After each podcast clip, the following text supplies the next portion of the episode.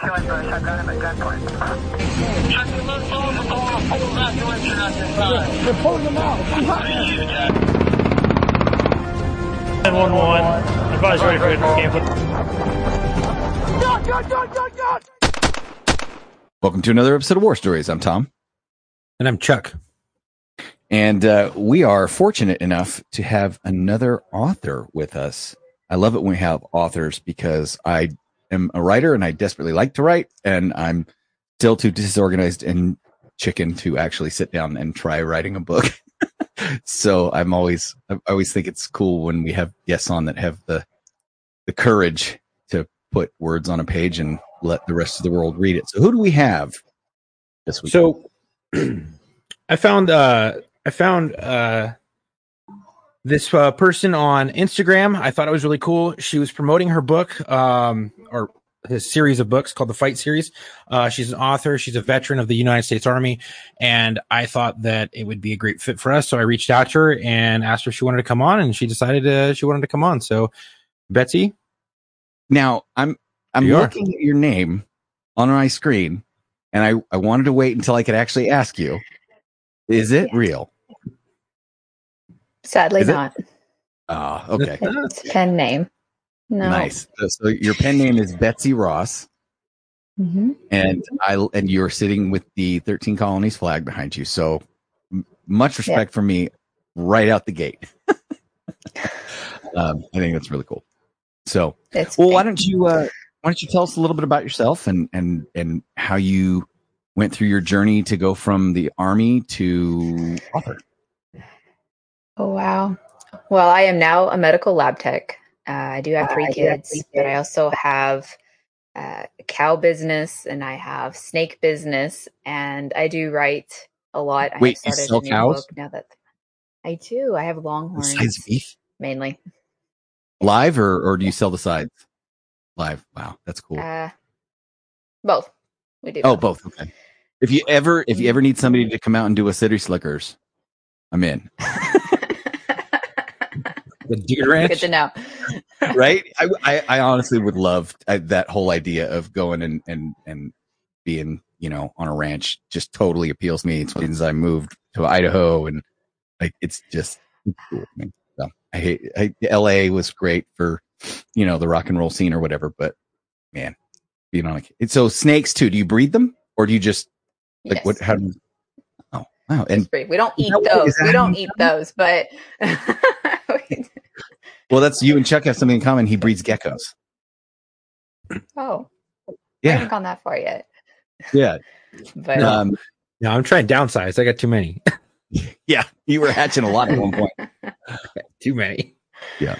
So, uh, you, yes, besides writing and laboratory teching and raising cattle and breeding snakes, is there anything else? yes. Okay, go. I guess writing. Um, just a lot of writing. Uh, now that the fight series is basically over, it's only a four book series. Uh, I've, I have started other other books. Not Mhm. sure really how to describe them except they're fiction right now. Uh, but Mhm. the fight series was really my what I felt was my main purpose as far as becoming a writer because they were my first first books to write and self publish. Um, I was I was an army veteran. I was actually only in a couple years. I was injured before my unit uh, was going to Afghanistan. They basically chaptered me out, gave me the boot on that. And so I was in a very dark time. I fell on very hard times at the time. Very long story on that. But many years later, I wanted to write something and I felt that veterans weren't listening to me, my family weren't listening to me. The VA told me to basically go away and I felt that writing was probably my only saving point after many attempts of suicide and failed attempts. Hmm. And so Fight One was supposed to just be one book. It was supposed to be my main just get it all out of my you know, off my chest that this is how I feel, this is everything that the military all the different changes that you have when you're getting out of the military that people don't talk about.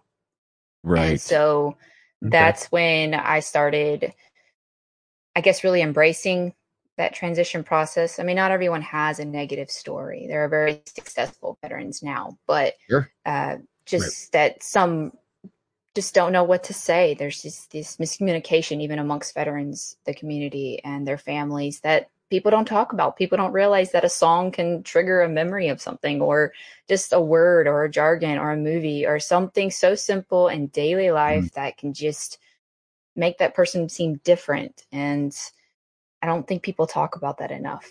So that's when the fight mm. series really was like, you know, I could actually do something besides just writing one book. And so I started talking about, you know, homelessness in fight two and drug addictions in fight three and just continuing the fight.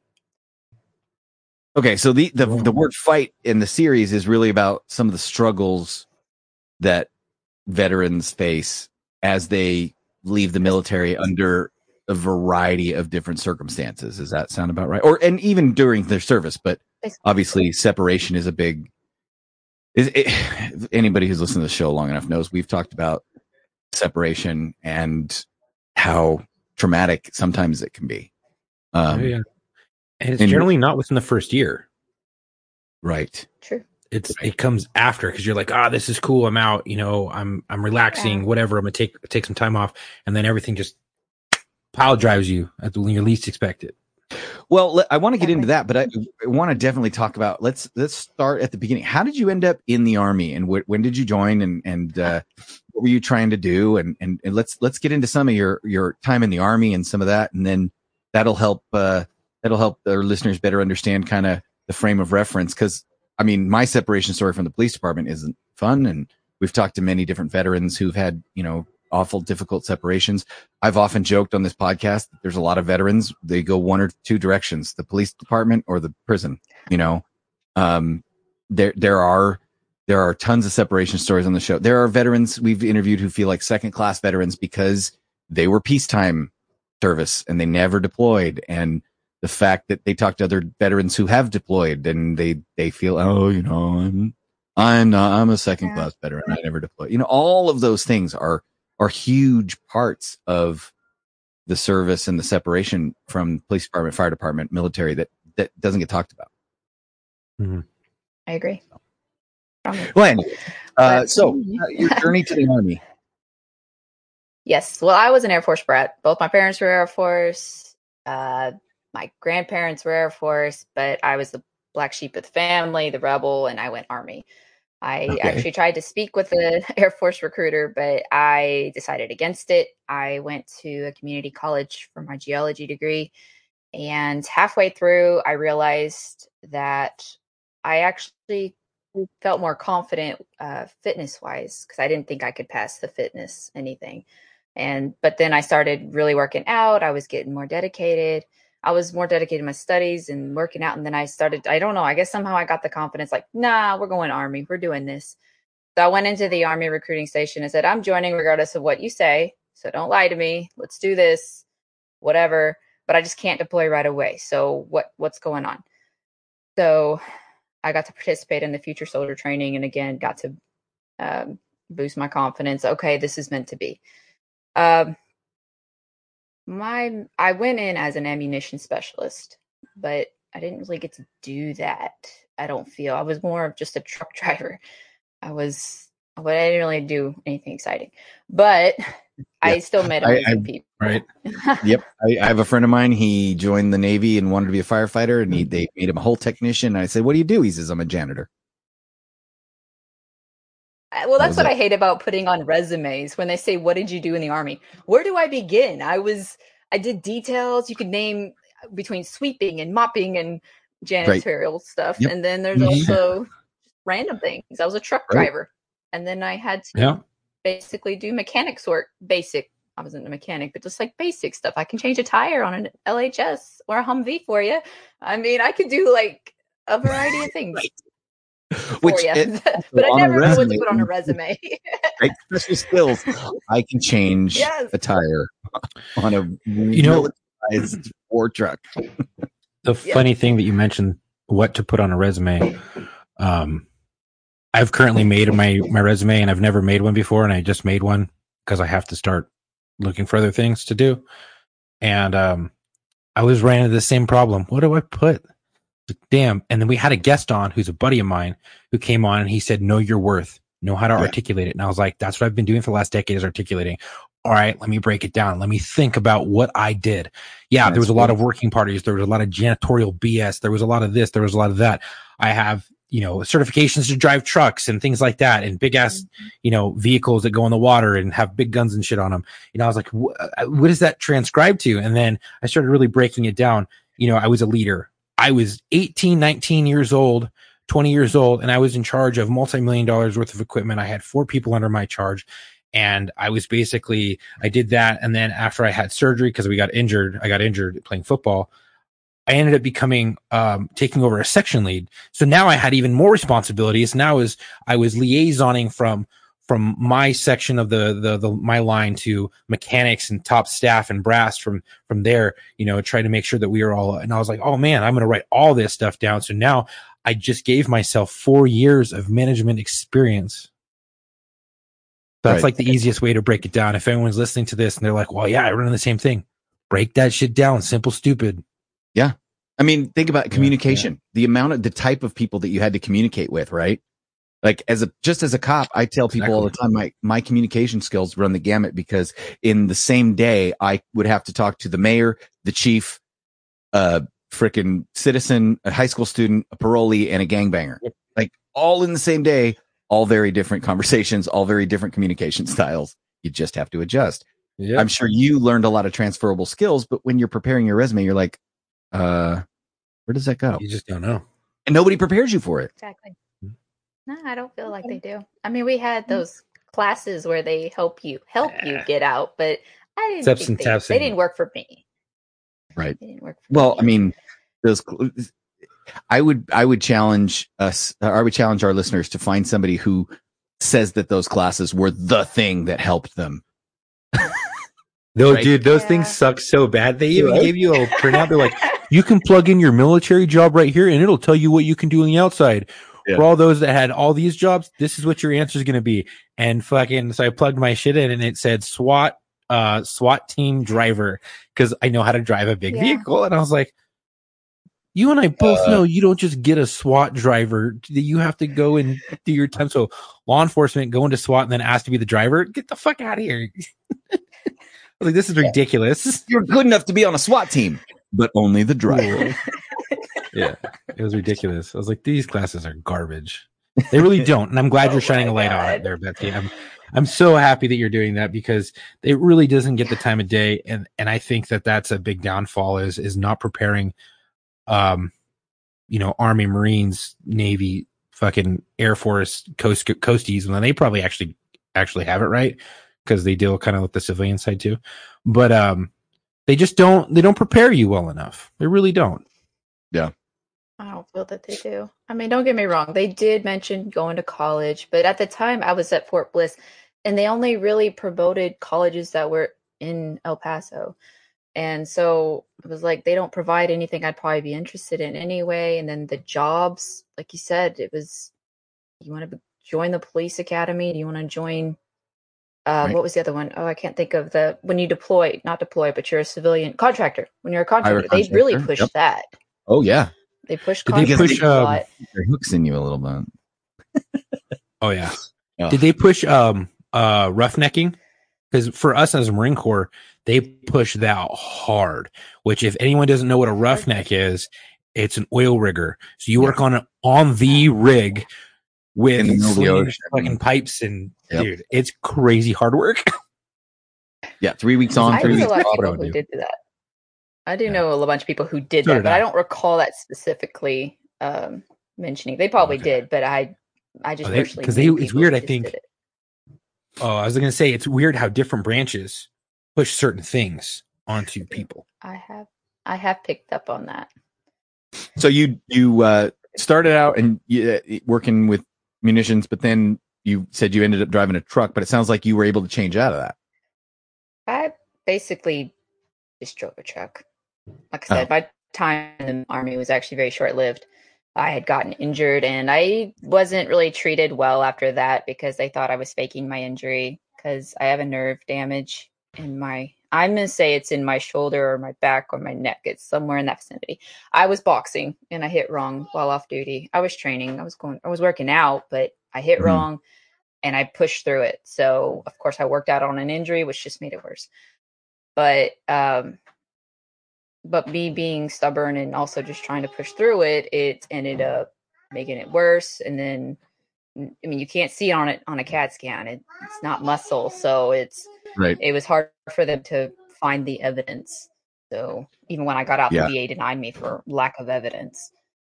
And so, um, so yeah, that was kind of rough because I went from the PT stud to that. What is it? The profile ranger or whatever term they used then. So it was that was heartbreaking. I was like, man, I was the gung ho soldier. I know they say don't do that, but that was me. And sure enough, I got injured, and I am. Right. But it was it was hard on all ends. I mean, I live in pain twenty four seven. Can't prove it, but I do, and that's just another addition to what people don't talk about. There's many veterans out there who either don't have that percentage or acknowledged percentage of it, I guess, or you know, just people living in pain all the time. I'm not looking for med or anything. I just want the army to accept that they messed me up and then said bye. But Tough. Right. maybe one day. I so similar. Yeah, similar. I when I was going through retirement, the the city wanted to say nope, that's not work related. I'm like, how is it not? What? It happened while I was working. Like, how is that not work related? Um, Yeah. you know, it happens. And and same thing happened. Guys that I had worked with and known for years to this day don't ever don't speak to me. Haven't speak spoken to me a word, and their claim is is that I faked it all for a pension. It's like, no, dude, I spent a year in therapy trying to put my life back together because I lost my career, and you're telling me I faked it for a pension? Come on. Yeah. I'd be out there Yeah. doing it. Yeah. something. It's rough. Well, sadly, sadly, there are people who do manipulate the system, and I saw that too, and it would break my heart seeing it. But I mean, it's I understand there's there's the bad apples out there really are trying to just milk the system. I get that, but there are many of us really genuinely injured. I'm not asking for hundred percent. I'm just wanting them. I'd accept even ten percent, just because I want them to acknowledge that it happened instead of making me feel crazy. That Yeah, even if they just said Just in your we are willing to say it happened. yeah, And you're like, that's, "That's that's really all I want. Right. But uh, so yeah, I had to deal with all that, and then of course after I got out, I mean, I had jumped into school. I'm not sure if that was a good idea, but I jumped back into school to get the medical lab tech degree, and Mhm. uh, I was living out on my truck. My I didn't really have anywhere to live. I was jumping couch to couch for a while, and then finally, like my my grandmother finally let me sleep at her house for a bit and then she ended up moving and then I ended up moving into someone's RV for a little bit during the freezing temps and that was they didn't have a heater. So Wow. I'm like it's it was always something and then I just sleep in my truck and it was hard. It was hard to find a job. My first job was at a, a liquor store and it ended up closing down uh 2 months after that. So it was like I was jumping job to job and it wasn't even like my fault. But I was still And living out of a vehicle. and living out of a vehicle. So it was it was hard. Like it was one of those things kind of like you said you just you're fun you're done with them you're done with the military. You don't have to wake up for PT. You don't have to, Mm. you know, show up for formations. You don't have to do that crazy excess stuff. It's but still it just felt rough like this is what I was so excited for my D, you know, my DD214. It was it was like a slap in the face. I felt like, you know, I was so excited to get out cuz my mil- you know, my chain of command didn't believe me my injury, so I was I was useless to them, and I couldn't deploy. I wasn't deployable because of my injury, so they just chaptered me out. I wasn't even medically discharged, so it was like I was like, fine. The ER, I mean, U.S. Army basically just booted me out. That I was no good, even though the Army was everything to me, and to end up living in my truck for nothing. And it was like, yeah, I'm a veteran, but I just I felt like garbage. Like I just Right. felt so washed out and it was it was hard. And then I tried to reach out to veterans, but I didn't deploy. I didn't do anything exciting. I wasn't infantry. I wasn't anything cool. So they're like, you were just a gung ho soldier. It's what we tell you not to do. And I was injured and I couldn't really do anything. And I just, I was washed out, man. I felt like just garbage, even as a human being, just because I was like, okay, I'm not veteran, you know, that that great veteran that everyone's always thinking about when they hear veteran. I wasn't apparently a good soldier. I wasn't really anyone good, so it was it was hard. Where the veterans wouldn't even talk to me.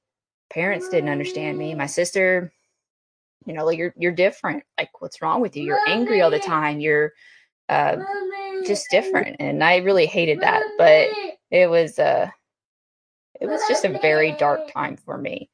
And eventually, I finally met my new husband now as you can hear, I have kids. I have kids now. So it's, I mean, good things are now happening, but at the time, it was a very dark place where I felt so alone. And I had called the VA for a counseling appointment, and they said, Well, you weren't medically discharged, so we can't talk to you unless you're going to commit suicide now. And wow. I was like, Well, I've never heard that before. That can't be so, right. yes, I am.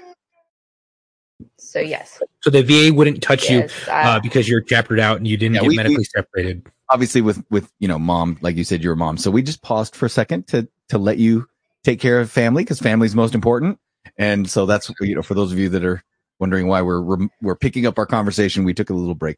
Uh, yes. So the VA wouldn't even touch you and, unless you were like saying, "I'm going to kill myself."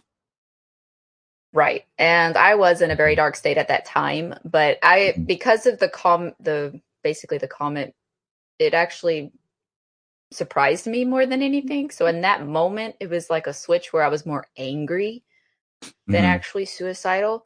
So I was like, well, I guess I'm not suicidal now. I'm more mad that you're telling me you won't talk to me or even make an appointment for me. Like it was I mean, I know now that that was not accurate. I probably should have really pushed it. But at the time, I was just like, well, fine. If you don't want to talk to me, then I will go do something else. But after that, it was like, I mean, it was almost dark at that point. So it was like in the middle of the night. I knew no one was going to be up.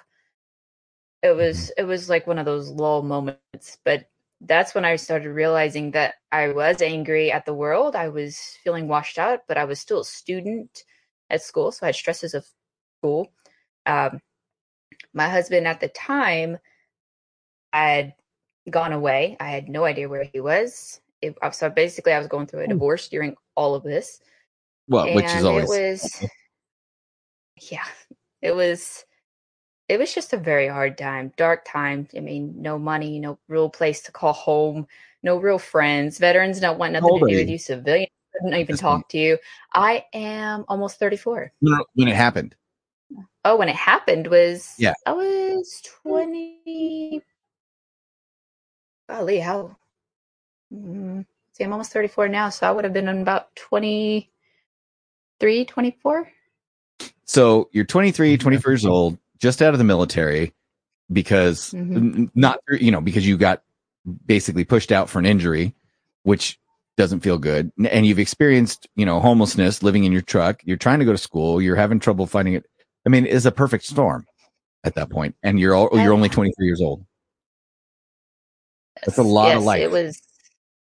It was, and it was one of those things where I realized I was at the point where I was just self sabotaging. So I was drinking heavily.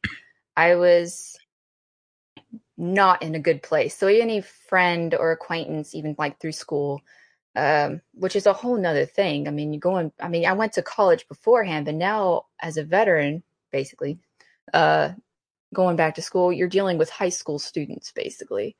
So right. dealing with those debate debates yeah. and how life sucked then, I'm like, you have no idea. so it was hard going back to school with basically children again, and that was rough but I stayed away from the college scene and parties and school spirit because I just couldn't hang around with them. They wouldn't understand me. And so I was, but even like through my program, we basically lived together as far as school and studying and whatnot because it's a program. It's not just classes for the degree, it's an actual program. So you're with the same group of people over and over. So some of them I kind of got along with, and I realized that I really was an angry person. I really was uh, having issues.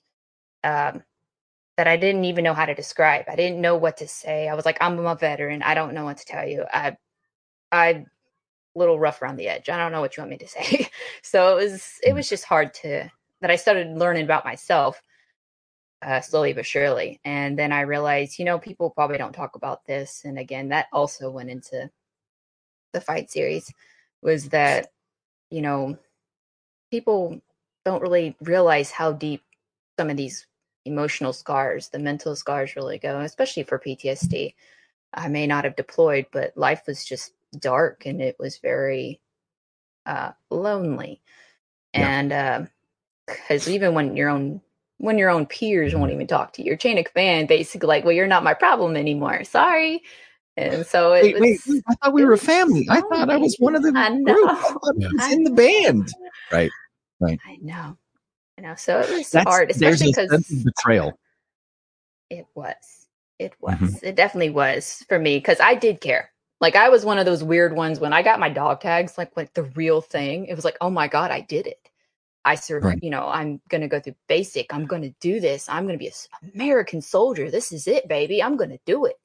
I'm gonna Well, and it was a family. was intergenerational. Yes, absolutely. And so it Yeah. was all very meaningful to me. I cared too much. I was aware. I'm I was gung ho. But so that again, that betrayal definitely has lived with me ever since. But uh I don't talk down the military though precisely. I mean, from my own experience, it kind of is. But for like in general, if you're if if I hear someone wants to join, I'll be like, hey, that's great. You know, I promote it, do it, go all the way. Yeah, it didn't work out for you. But that's was- not to say that. It, Yeah, Right. yeah, I'm not like that.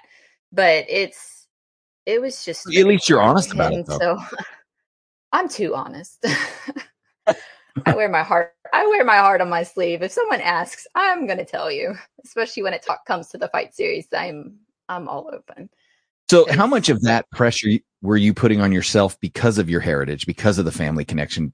Like, I, I can only imagine with two two generations before you in the Air Force, and you decide to go Army, and then all of a sudden you're separated because of an injury. And what does it look like? It looks like you can't hack it, and you disappointed your family, and blah blah blah blah blah blah blah. And then, well, if I'd have gone into the Air Force, this wouldn't have happened. And da da da da. How much of that is weighing on you? That was quite a bit. Just for the uh it was the air not the Air Force, was definitely from my mom. My mom was really pushing Air Force because they say women are treated better. Mhm. And Mm, I can kind of see that being the thing, but I've heard horror stories in the Air Force too. But I've it was a little bit of that, especially with the injury thing. Well, the Air Force probably would have acknowledged it, blah blah blah blah blah. But everything else, it kind of was a a letdown to myself because my dad was in 12 years, my mom was in eight, my grandpa and grandmother were in for 20. I mean, they retired from it. And to think I could barely survive two, that was a legit injury, but still two years. Like, and now my sister's married to a freaking officer in the army and he's in forever. So it's like, I can't win, but it's Right. And no matter what you do, I there's that not to your stomach. Yes, and so in a sense, it's I try not to think of it that way, but uh, but the army's still very much very important to me, and I think that's another reason I kind of use fight as my outlet to get stay connected with the veteran community Hmm. because some of them may have thought that you know that they couldn't associate with me because I didn't do anything. But with the fight series, though, when I'm bringing up mental health and PTSD and uh, acknowledging pains and describing those emotional turmoils that people just can't find those words for, I think that kind of opens up a little bit. Like, okay, you understand at least, kind of, sort of. So, and especially some of the testimonies I've had from fight series. So it's so that alone great. has given me somewhat of a purpose again. So, so let's back up. You've obviously done a lot of legwork when you were preparing this first book and then subsequently the other series of books. And it sounds like you've spoken to a lot of people and you've got a lot of stories in these books and personal, you know, insight from people that you've spoken to and mm-hmm. stuff like that. So how did you go from essentially homeless, job jumping, depression to get, getting the inspiration to then jump back in with both feet, right?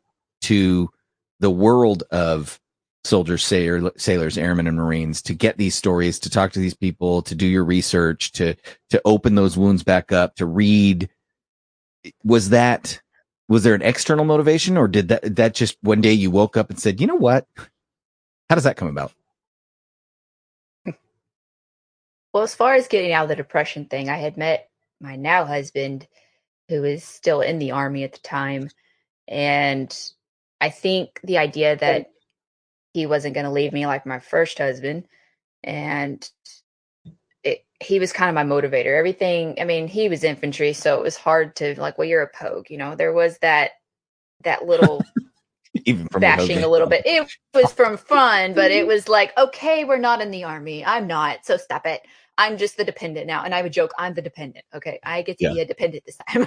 so um, that was Right. the joke. So, um, but I think him motivating me, pushing me through school and whatnot, 'cause there were times I was like, I don't even know why I'm doing this. But then I started my career as a lab tech and we started a family and we were able to get our first home together and it like the whole real that American dream all coming together kind of thing.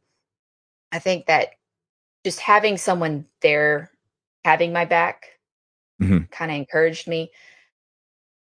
But I was still my own person. Like I didn't feel like he could understand me.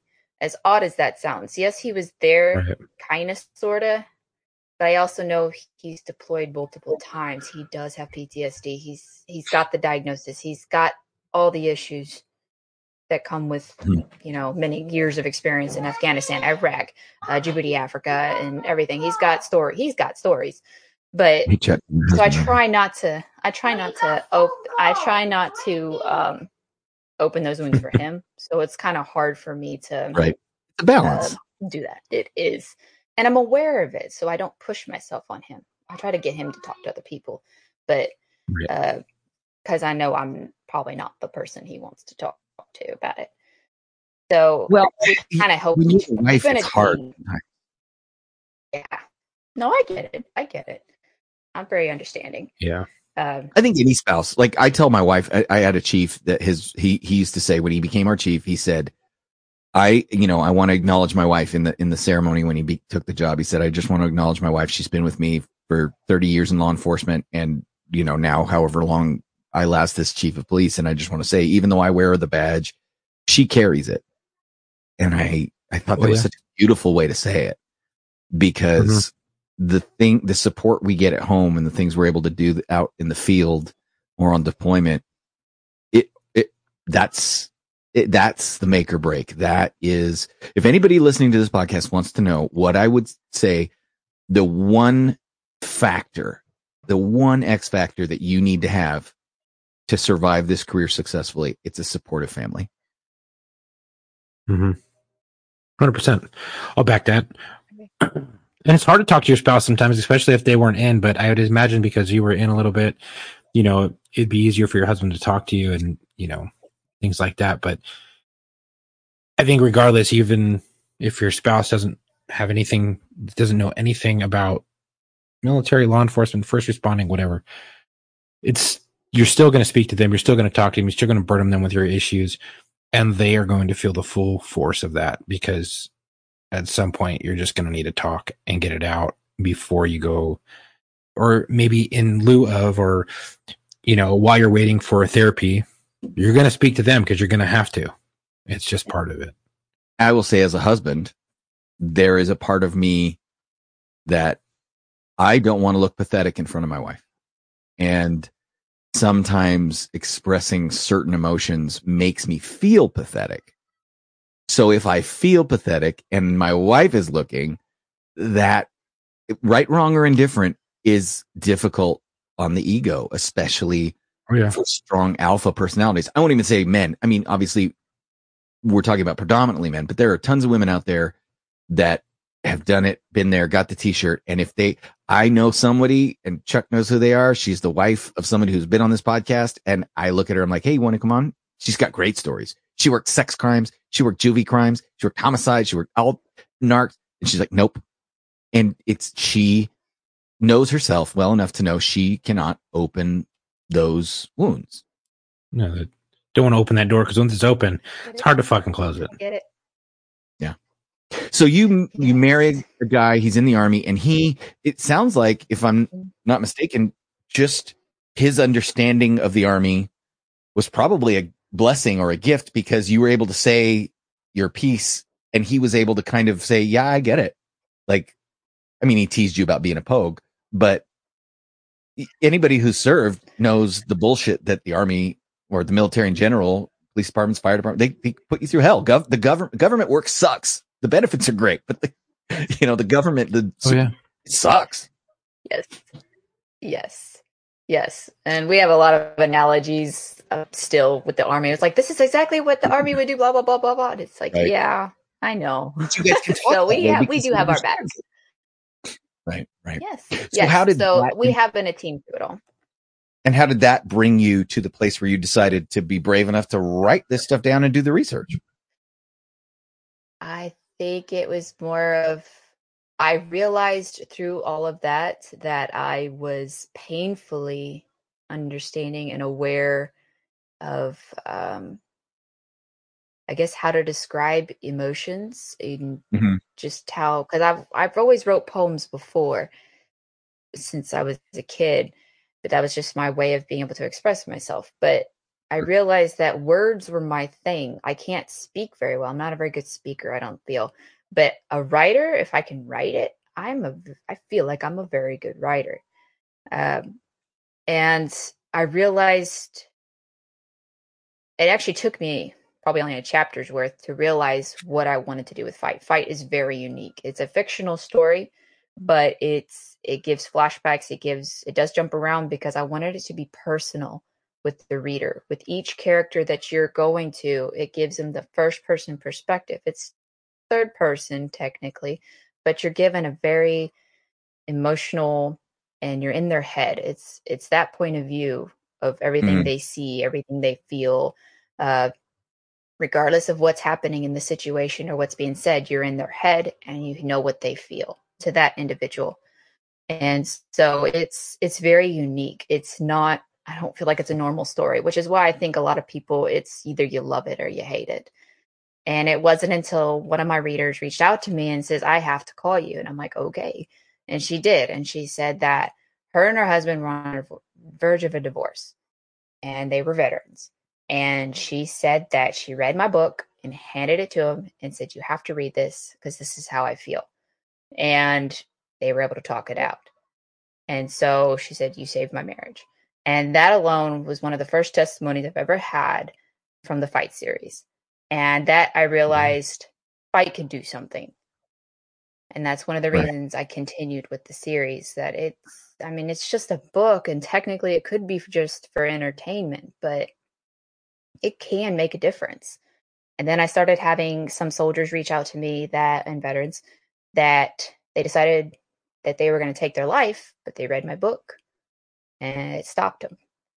And so that to me alone was impactful. Now, will Right. it work for everybody? I don't know. And it's not a self help book, not like that.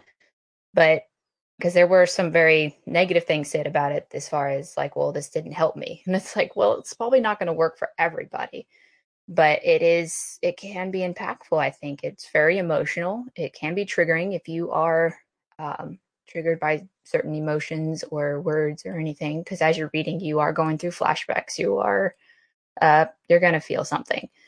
So Mhm. it's, I feel that fight had more of a mission. So that's when I was like, okay, it's not just a book series; it, it's a mission now. And I think that Mhm. kind of sort of gave me a purpose again. Was realizing that. That's cool. It's interesting you use that terminology because people with a heart for service, I always talk about, you know, this being a calling, right? It's not a job, it's a calling, right? You, if you treat, if anybody gets into this as a job, you're not going to be very successful. You're going to be disappointed. You're going to be frustrated. Like if, Mhm. if it's a calling to you and you feel compelled to do this, then that is part of you, right? And that part of you will never go away. And so I personally feel that a lot of separated veterans, a lot of retired cops or former cops, a lot of retired firefighters or former firefighters. That lack of purpose that you're talking about, that um, heart for service that goes unused. I think that that is it, it's it's a cancer that eats at your soul if you don't recognize that you were built for service, you were built for helping your fellow man, and if you don't, it will eat you up, and it will, it will you'll turn to drugs, you'll turn to crime, you'll turn you'll turn to all these other kinds of things because you're not do you're not on the path you're supposed to be on. That I think that has to speak a lot with the self sabotage because you're you get depressed. You're like, well, I'm not doing this anymore. So what else do I have to really, I guess, live for? You know, wake up for, do whatever for, and then you kind of just you're stuck there, and then you start self sabotaging your life, which leads to a plethora of like negative things. You know, and when you don't feel like you have purpose, I mean, everything kind of just snowballs. And then if you have any type of post traumatic stress it's just going to make it even worse. And I think we talk about this all the time, you know, like, but I, it's so important because I think so many people are dealing with, with PTSD, post traumatic stress syndrome or whatever, or just straight PTS, you know, it, and then they have the depression of injuries, you know, anxiety of, am I going to be able to get back, you know, and, and then if you have a spouse, and this is coming from personal experience, being injured and then having my spouse do all bring i mean i'm still making money i still make my salary but she she goes to work and she comes back and she's got a full day she has purpose she's doing better i can see it. You know and yeah and, and you sit there and you're like wow I'm, i feel less than and i've had that conversation so many times i'm like hey sometimes you come home kind of rub having a job like right in my face maybe you can slow down pump the brakes and she probably doesn't even realize it she and honestly, it's probably not even that bad. She's probably just having a conversation about her day at work, and I'm like, "Hey, stop rubbing it in my face," because I'm the one who feels feels insecure, and I think so many people have that same feeling, and it's that anxiety, that depression of not being able to do your job, and then when you have a good day and you feel like, "Yeah, fuck yeah, I'm on the right path. I'm gonna get healthy. I'm gonna get back." The next day kicks you right in the nuts, right? the late nuts, and it's gonna happen. That's the other thing. You buckle up, bitches, because you're ne- it's not going to be, oh, I've turned a corner and I'm better. Right? That's like constant work. I, I, I have been, I, I still get events. Um, I had something happen the other day. You were talked about a song. Song came on and it literally took me back to a moment in my career. And I ended up telling my wife a story that she'd never heard and wow. it wasn't a big one. It wasn't a like it wasn't something huge or whatever. I just went, oh wow. And she goes, what? And I said, oh, this reminds me of this and that. And I kind of explained. She goes, you never told me that. And I was like, oh yeah, you know, I mean, there, there's probably a lot that I've never told her. There's a lot I can tell you from doing this show. There's probably a lot about your time in the military, even the two years you were there, that you don't remember until you get around somebody and they start saying things, and you're like, oh yeah, and then it starts to to bring memories back. But guess what, fuckers? If it happens when you're sitting around reminiscing and you want it to happen, then it's going to happen when you're not meaning for it to happen and you're not ready for it to happen. Like the song you okay, said, okay. a song coming on the radio, um, you know, and it triggers something in you. Maybe it's something that your kids say. Maybe it's something that a friend says. Maybe you have a little bit to drink and it's everything just compounded all together. Next thing you know, the beast is out. And you're like, yeah. uh oh. Precisely. yeah. You know what's interesting is the my first experience with this. Um, I was a child, and I remember my my parents were divorced, and my little background. My parent, my mother grew up in. Uh, my grandfather, I've talked about him, was a World War II veteran. Came home alcoholic, you know, tortured the kids while he was drinking. Not tortured, but he was a violent man when he was drinking. And you know, if you if you talk back at the table, you were going to get backhanded out of your chair, kind of a thing, right? And um, when I was probably ten-ish, maybe eleven, I remember being at his house and watching my mom and him go through his record collection. And he brought out a record by Pat Benatar, of all people, and the song that he played, my mother, she had never heard. It was called Hell is for Children. And I watched two grown adults sit and listen to a song for three and a half minutes in dead silence. And neither one of them could speak at the end. And my uncle looked at my mom and just went, yeah, right. And she went, wow. And that was it. And they never spoke. They didn't say, and I'm like, what just happened? And it stuck with me. And then as the years went by, I realized what I had witnessed out of two, you know, 30 something, 40 something year old adults. And they didn't serve. They, that was, the, but that was the trauma of childhood beatings that came back from a song about child abuse. It, it it's going to happen. Mm-hmm. 100%. So now you have, you have the first one. How it was, was the feedback you got what caused you to turn it into a series? It sounds like what you're saying was you hit this moment where people were writing to you and you're, real you're realizing you're helping people. Yes. Yes, because I realized, I mean, the first one kind of touches base of just the initial coming home, PTSD, bringing up, um, you know, remembering fallen comrades that, you know, had died while in service, while in service Mhm. and whatnot. But then I realized, you know, there are other issues the veteran community have to deal with: homelessness, drug addictions. Um, there's more things, but there's just so many characters that intertwine, and I think some people probably don't like the jumping around, but I really wanted it to be personal. And um, so, yeah, I, I wrote the second one, and I was like, maybe it'll just be a do it, you know, just two. And then afterwards, like, well, why not a third? I did a third. And then I was like, nah, fourth is going to be a max. If I go four, we're just forced to fight on is going to be the last one. And sure Right. enough, it's that's that's You it. found a way and so far, I've only got like two reviews, and they say that it was actually a pretty good ending for the series because you get to see the characters grow and develop. And so it was like, Oh, okay, good. cool. So it wasn't that bad. So, So yeah, I, follows these I- characters through the whole book, All four books, same, same Sure. character. all, all the books. Yeah. Right. You intertwine. There's more characters that are uh, introduced as the series Right. goes on. Um, so, so yeah. Now I know these are based on. Oh, good. Oh, no, No, I was saying I sorry, know these was- are based on like interviews and stories that you've had and gotten, and and and you kind of Mhm. cobbled together real world experiences into fictionalized story arcs. However, I'm curious: are is each character an uh, an amalgamation of people, or is each character a person to you? And I'm not going to ask you who, obviously, but like when you read it, because like when I read books, I'll be like, I know that guy. You know, like I'll read a character and I'll be like, I know that guy, right? I I have a friend who is that guy. Um, and then you know, I you know, you see other, but in your books, do you do you ascribe actual people that you know in those roles, or is it really just a you know collaboration? It's a collaboration for me, but I have had readers tell me that you know they know people like that character. So Right. that's that is very cool that that happens still. But mine's So more no of a one person is collaboration. I'm sorry. So no one person is a real person.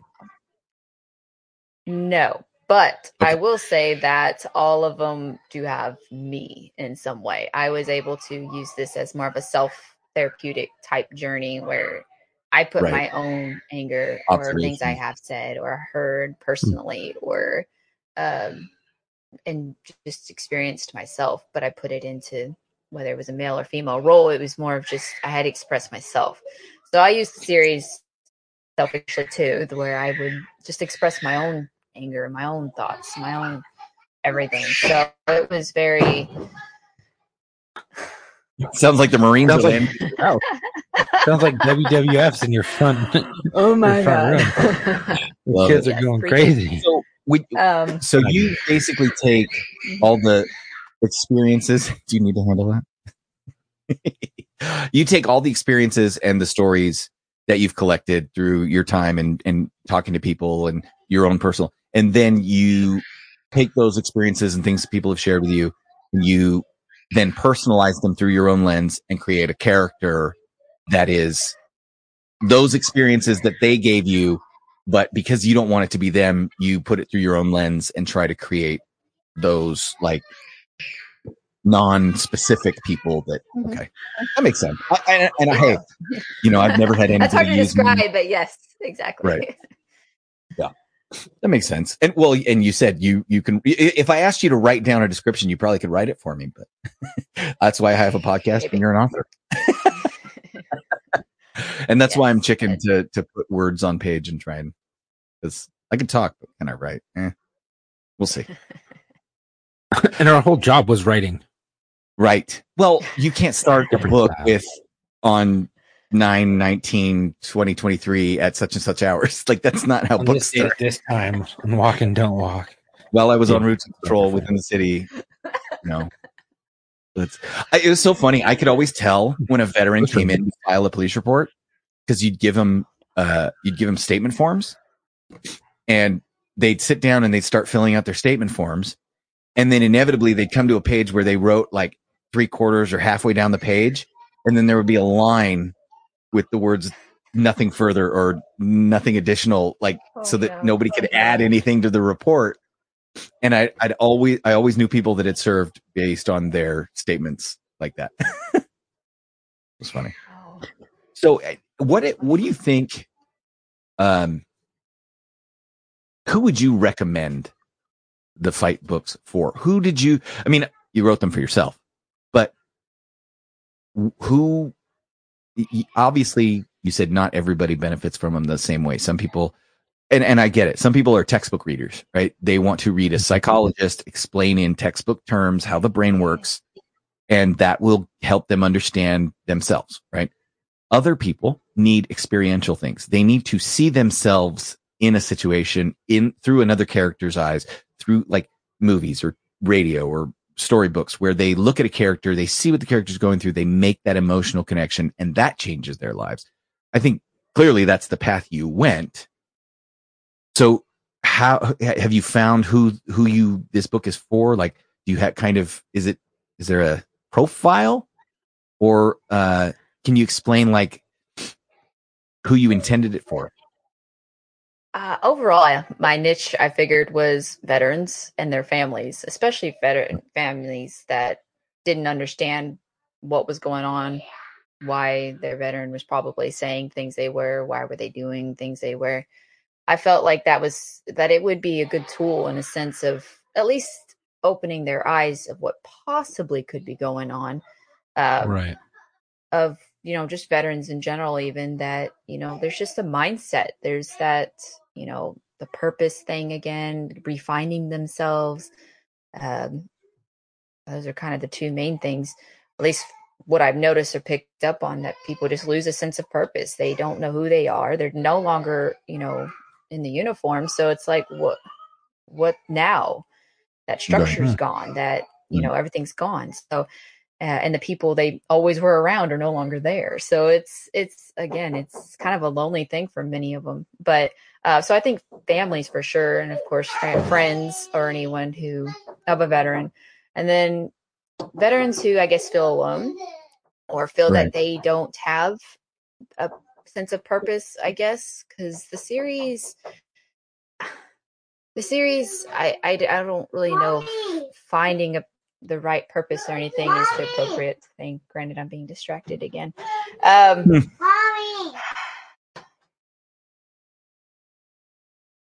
You need to handle that? We can pause. sorry. It's- left is to get some final um Your final Thoughts thoughts. And yeah. on Where can people on find the book and Yeah. where you can you get it? Well, right now, Fight One, Two, Three, and Four are all available on Kindle and paperback on Amazon, as well as Mhm. www.fightwithbetsyross.com. Uh, Fight One and Two are available on Audible. Fight Three is in the process of being recorded for an audiobook. Um, I am in the process of making a hardback cover for the full collection. I actually have an Mhm. example right here right now that I'm putting together because some people don't like short books, but I wrote it short because it is Cool. intense. I wanted veterans who, even those who with PTSD, uh, that we're able to manage through it. I do have readers who can only read one page at a time. Like Well, it's they say it's intense. So Yeah, it, that's why they're like only them. short. They're really short. Okay. And so it's I think So I'm it's looking just at a it very special thing. Yeah, fight fight two to fight again, fight three to fight back, and fight four to fight on or fight on. Yep. Uh, if if you want to tr- try, if you want to listen to fight, you can tr- subscribe for a free Audible trial apparently, and try listening to the book. So who knows? Audible That's really cool. Give you a free trial, let you hear the book, and it could save your life. So thank you, Audible, for free trials that will save somebody's life. Not like we're sponsored by them. but hey. Um. Right.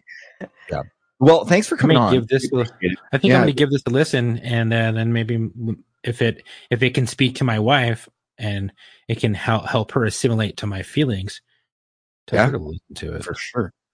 Lady, listen to this. That's the biggest thing. That's the biggest thing, you know. Your spouses or your significant other not being able to assimilate to the things that you feel or going through, and I think that's a big thing. So if this book can help even the family members Mhm. of these people, it'll in turn help the veteran, the service member, the law enforcement officer, whatever, um, because it'll help them talk and be able to get this out. And I think that's the most important thing is talking and not feeling like you're alone. You know what I mean? Right, right. Yeah. Well, um, do you have social media where people can follow you or, or anything like that? Do you? Yes, I am want- on face Facebook, fa- uh, Mhm. Fight with Betsy Ross. Uh, I am on Twitter at Ross underscore fight, Instagram, Betsy Ross author. Uh, I'm trying to think. Oh gosh, I'm on TikTok now. Oh, dude, I don't even know Oh, what's out there anymore. Uh, I know, like Threads and X and oh, I know. Yeah, or X. I guess it's X now. I don't. Yeah. I I don't know. I'm in my 30s now. I realized aging and following trends and technology now it is a thing. I'm No, right, like, I don't. I can't even keep up with slang, let alone the apps out there. yep. I remember Windows And you know 98. If I could, if I could uninvent one thing, it would be social media.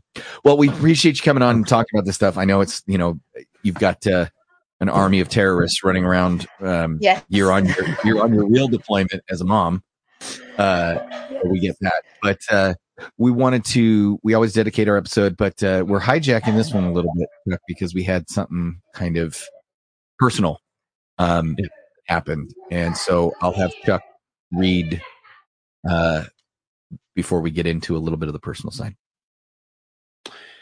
Yeah, so this one's going to go out to Deputy Ryan Clinkunbroomer. He was murdered in his. Huh? Clink. All the guys called him Clink. Yeah. He was murdered in his patrol car sitting outside of the station of Palmdale Station, uh, Los Angeles County Sheriff's Department. Um, and the suspect was taken into custody. I will get into the story real quick right now. Um, multiple law enforcement sources who spoke on a condition of anonymity because they were not authorized to discuss the ongoing investigation told ABC News on Monday night that the suspect, Kevin Salazar, um, has confessed to the sheriff's investigation in the murder, or to the sheriff's investigators in the murder of the Los Angeles County Sheriff's Department um, deputy Ryan Clinkunbroomer. The motive for the murder of the deputy, which happened on Saturday night in Palmdale, remains unclear to investigators. The sources said his mother claims her son has mental illness and has tried to get help for years. Well, we don't really care about you. Um, what we care about is you killing a, uh, a a deputy just sitting in his patrol car who, um, if I'm not mistaken, had just dropped off his his trainee to go get food to do a food run. Um, Clinkunbroomer, who was on duty, was uniform and stopped at a red light outside the Palmdale Sheriff Station when a gray Toyota Corolla pulled up alongside his patrol car. Authorities said. After the Corolla drove away, Clinkunbroomer's cruiser remained at the light, where a Good Samaritan discovered him unconscious in his vehicle and pl- promptly alerted Palmdale Station personnel. Clinkunbroomer 30 was hospitalized and later died of his injuries. Clinkunbroomer was ambushed by a coward, the sheriff said Monday, adding at the time that a motive was unknown. Ryan's family will never see him again, the sheriff said, overcome with emotion.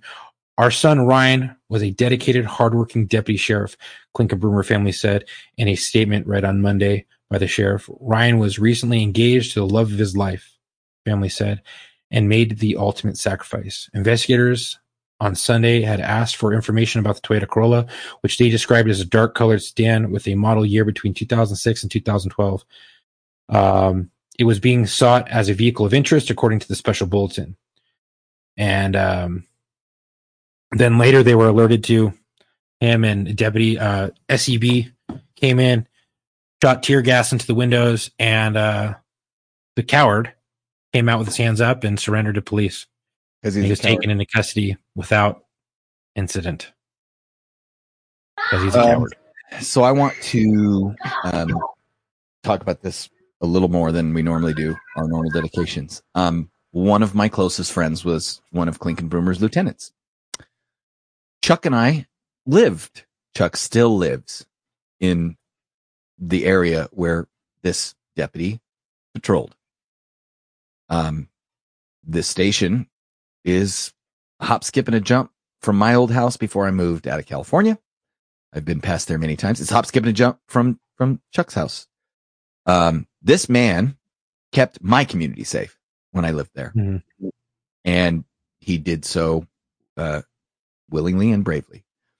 And uh, the fact that I have several friends that knew him and have told me personal stories, I posted um, a personal story or a personal message about Clink on War Stories after Chuck had posted the first picture, just because I felt that a little bit of a per- we so so many times we can't share personal anecdotes about these people because we don't know them, but this is a situation where it hit close to home, and so um, uh, rest easy, Clink. We've got it from here.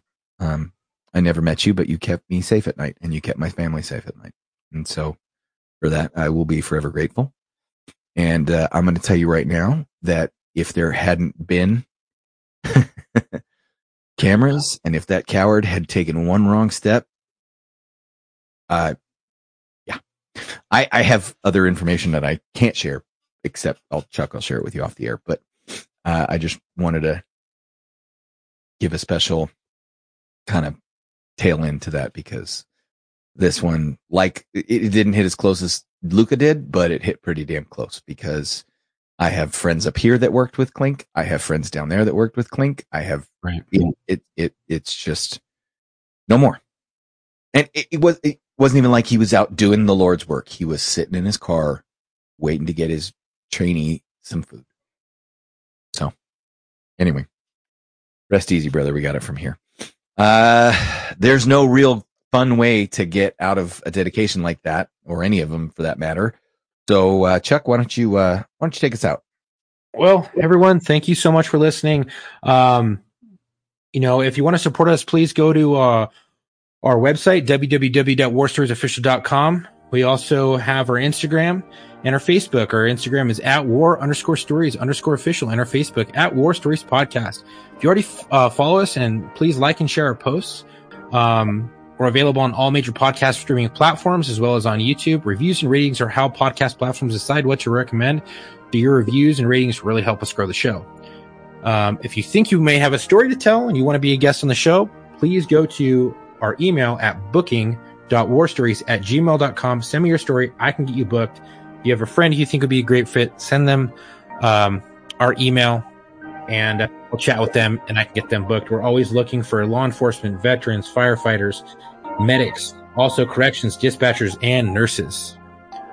Thank you for the support. Stay safe. And until our next episode, come home with your shield or on it.